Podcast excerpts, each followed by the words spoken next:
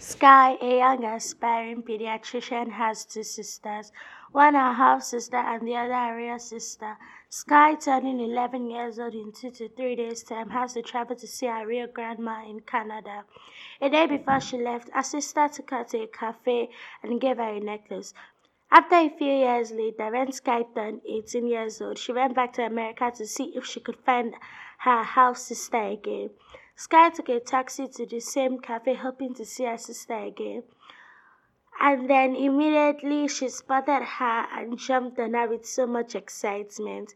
Her half sister was really surprised to see that Sky still had the necklace after seven years.